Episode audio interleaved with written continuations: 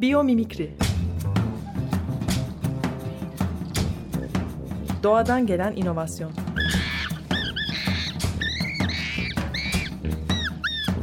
Hazırlayan ve sunan Zeynep Arhon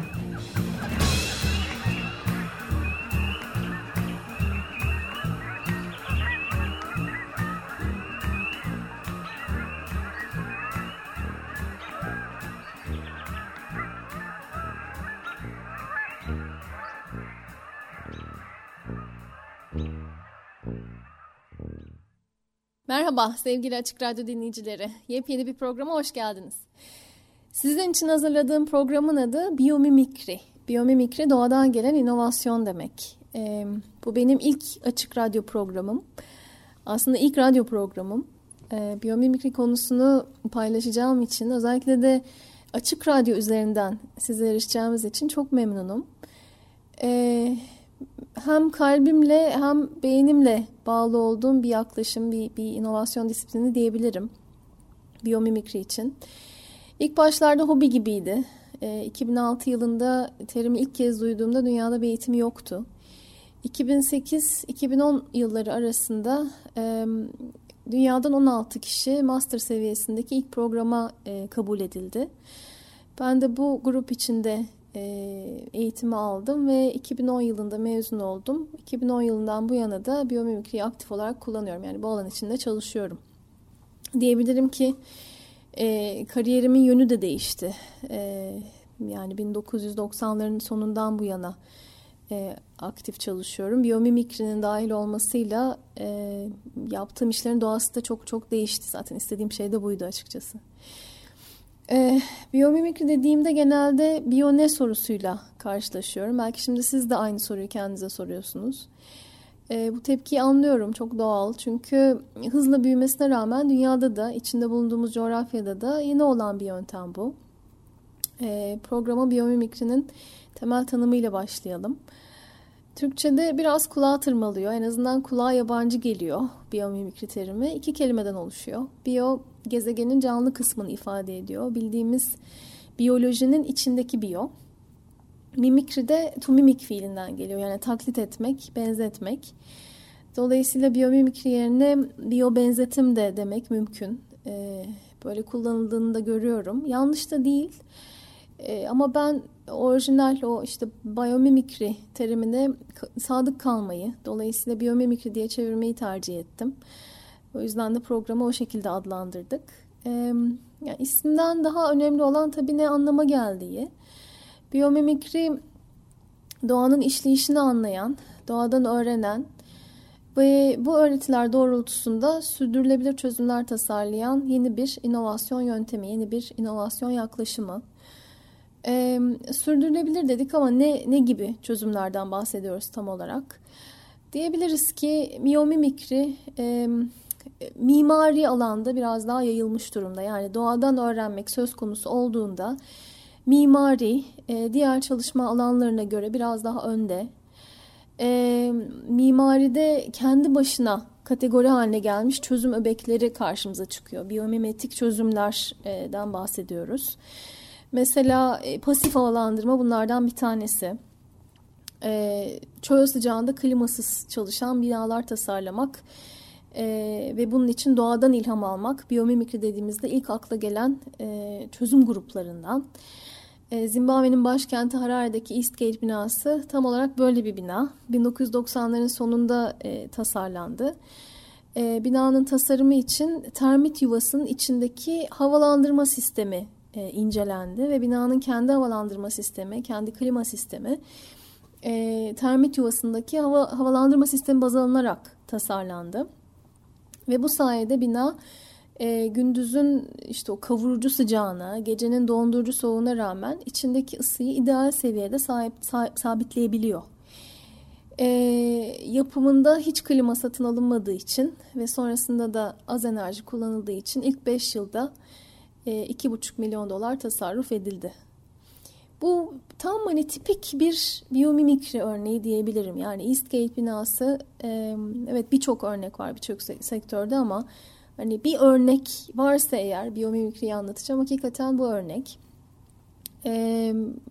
E, yani biyomimikride karşılaştığımız sonuçlar e, doğaya bakmanın sonucunda elde ettiklerimiz işte daha az enerjiyle işleyen, daha az su kullanan, e, daha az çöp üreten ve daha yüksek performans gösteren tasarımlar. Eastgate binası da aynen böyle bir tasarım. Ee, diğer bir biyomimetik çözüm kategorisi yine mimarinin altında. Ee, kendi kendini temizleyen dış cephe boyaları. Ee, güçlü temizleyicilere gerek kalmadan sadece yağmur altında temizlenen e, boyalar.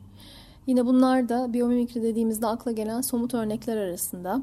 Ee, bu boyalardan bir tanesi lotus bitkisini, nilüferi e, taklit ediyor. Yani nilüferin e, yaprağının yüzeyi incelenerek e, yaratıldı. E, bu da aslında çok çok doğal. Yani neden nilüfer yaprağı derseniz e, nilüfer çok çamurlu ortamlarda hayatta kalabiliyor e, ve şaşırtıcı şekilde temiz.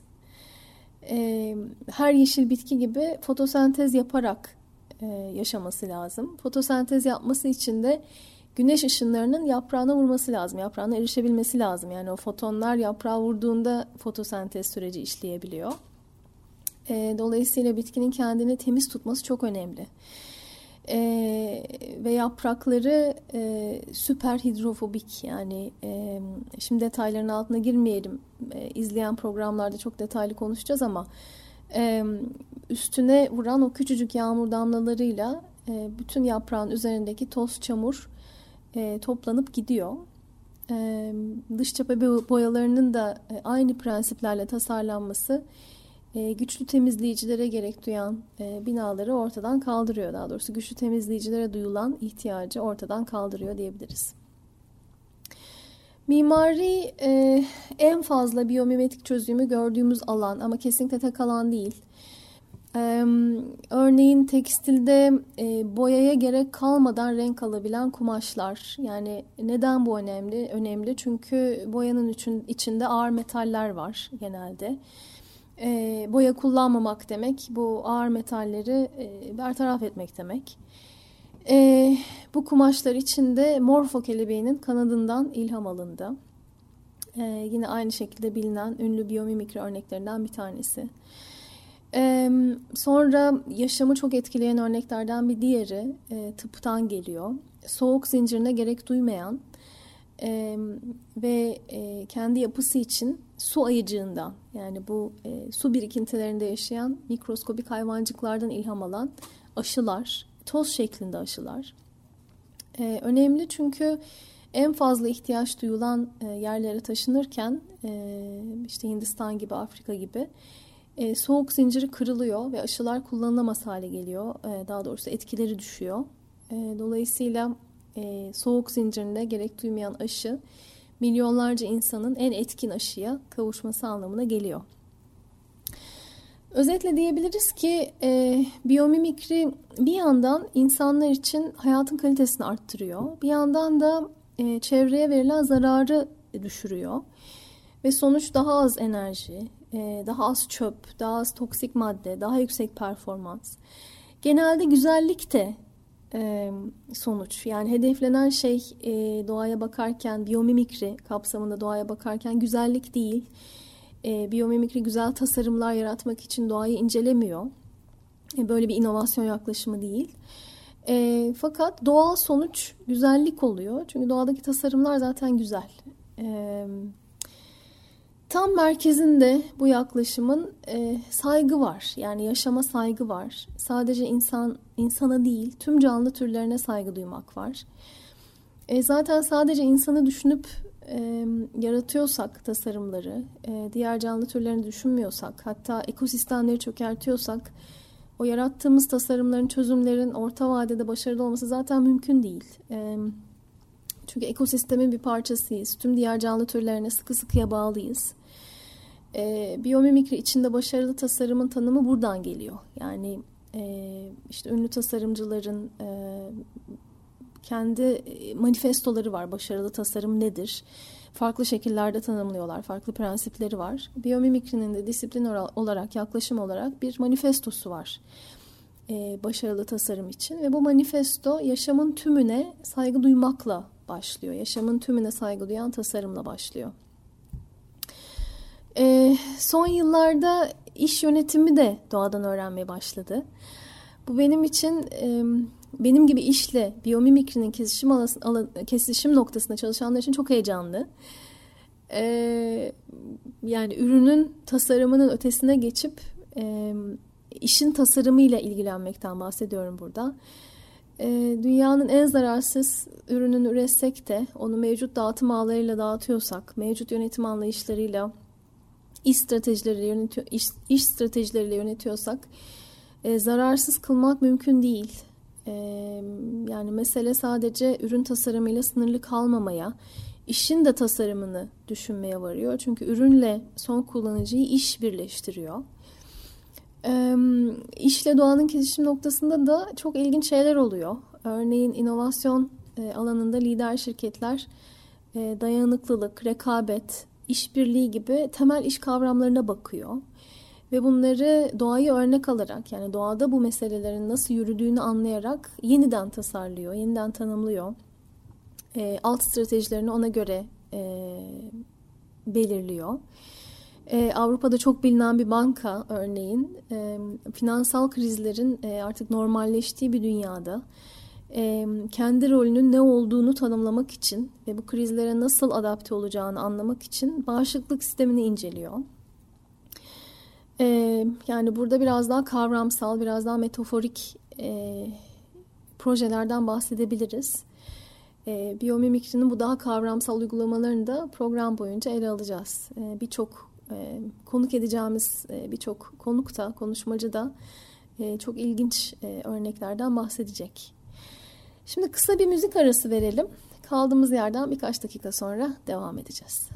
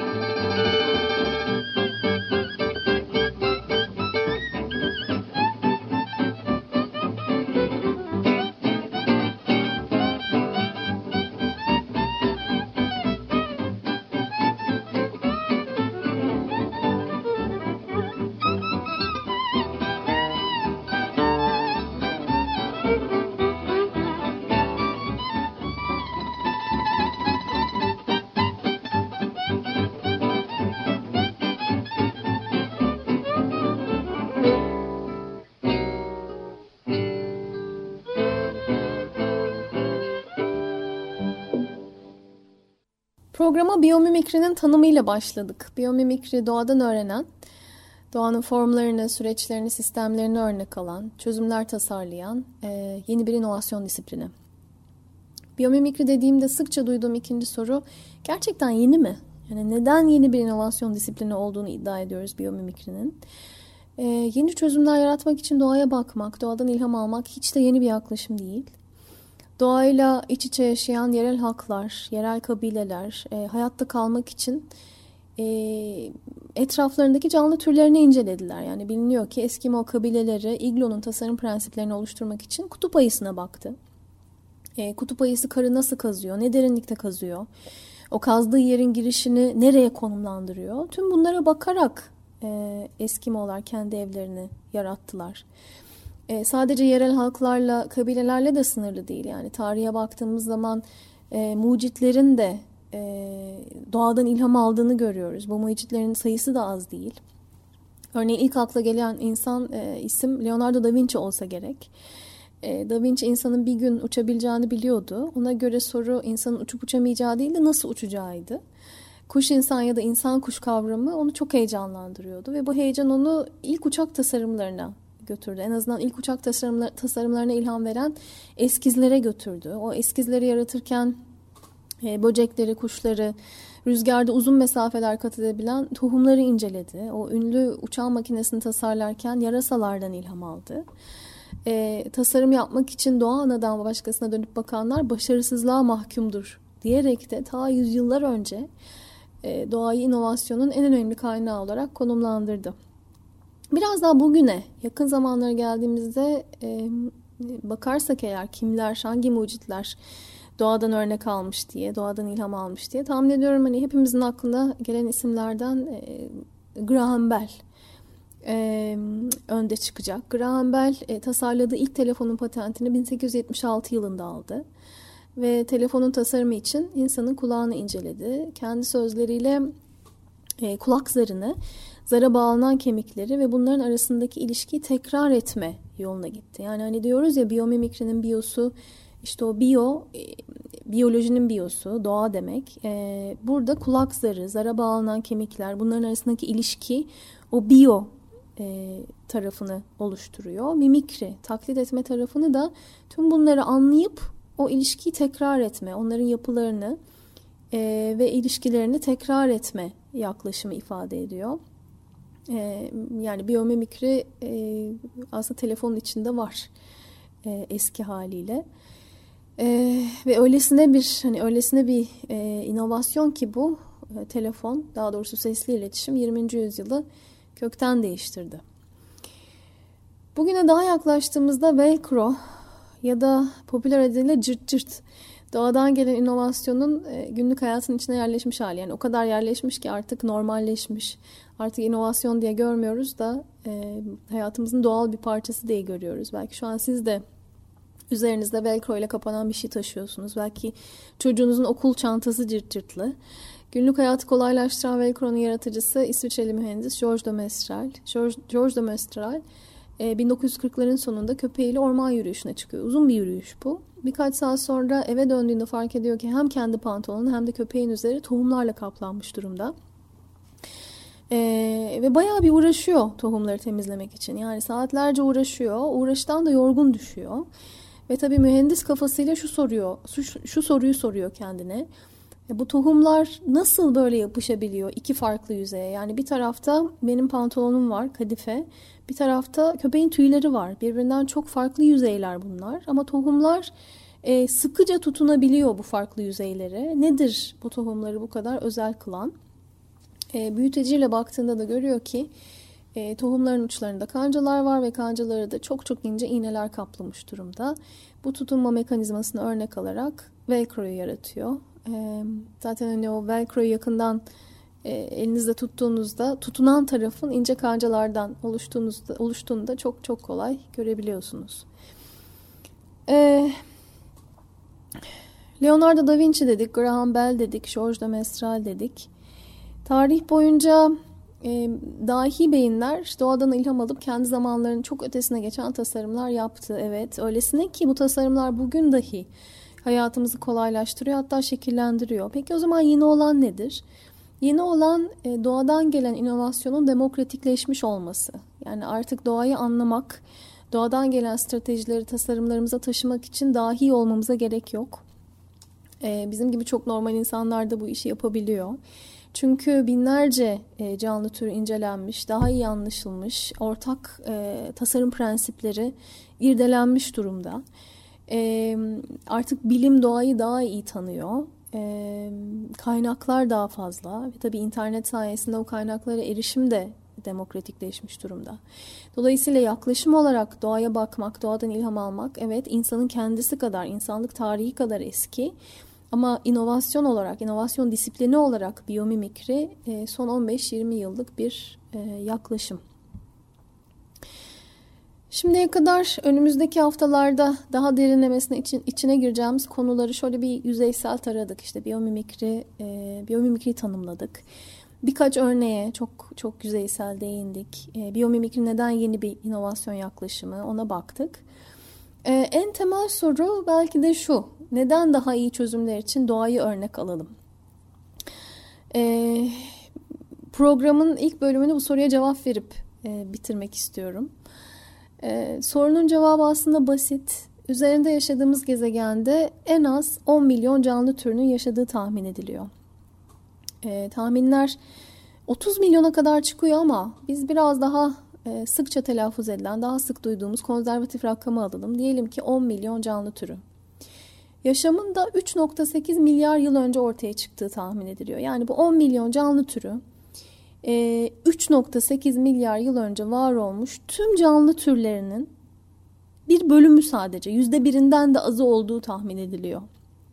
Bu demek ki yani şunu düşünün yüzlerce milyon canlı türü bu gezegende uçmuş, yürümüş, e, bu gezegende solumuş, uçmuş. E, fakat bunların yüzde birinden de azı hayatta kalabilmiş, varlığını sürdürebilmiş. E, bunlar tüm felaketleri atlatmış, tüm badireleri atlatmış, e, gerekli adaptasyondan geçmiş, değişime ayak uydurabilmiş.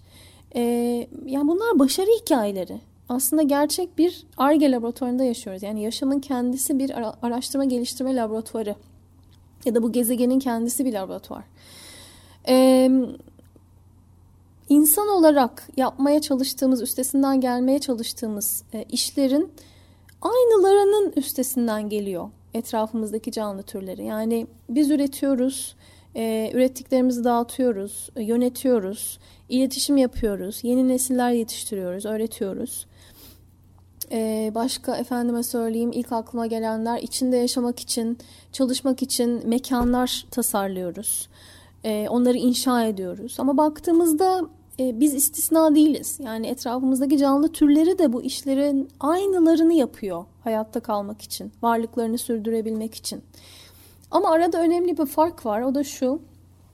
E, insan dışındaki canlı türleri bu işleri yerine getirirken, e, problemleri çözerken içinde bulundukları ortamı iyileştiriyorlar. Ve yaşamın kendisi bir bütün olarak baktığımız zaman kendisi için uygun koşulları yaratıyor. İnsan bu anlamda bir istisna çünkü e, içinde bulunduğu ortamı, doğayı iyileştirmiyor. E, doğal kaynakları eritiyor, e, yerine konulamayacak hızda tüketiyor. E, üretim döngüleri, daha doğrusu üretim sistemleri döngüsel değil, lineer. E, toksik ve çöp üretiyor ve bunlar artık normalleşmiş, normal olarak kabul ediliyor. Sanki insanlığın, insan olmanın doğal sonuçları gibi görülüyor. E, ama etrafımıza baktığımızda farklı bir e, hayat mümkün. E, ve 10 milyon canlı türü, en az 10 milyon canlı türü e, böyle bir yaşamın stratejilerini barındırıyor. Böyle bir yaşama e, bizi götürecek ipuçlarını barındırıyor. E, dolayısıyla etrafımıza bakıp o 10 milyon komşudan öğrenmek, öğrenme alçak gönüllülüğünü göstermek mantıklı bir, bir yaklaşım olarak karşımıza çıkıyor. Evet, e, biyomimikri doğadan gelen inovasyon programının ilk bölümünün sonuna geldik. Gelecek hafta yeniden buluşmak dileğiyle hoşçakalın. Doğayla kalın daha doğrusu.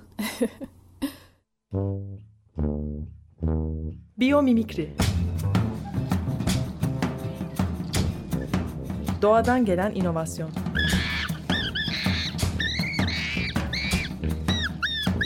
Hazırlayan ve sunan Zeynep Arhon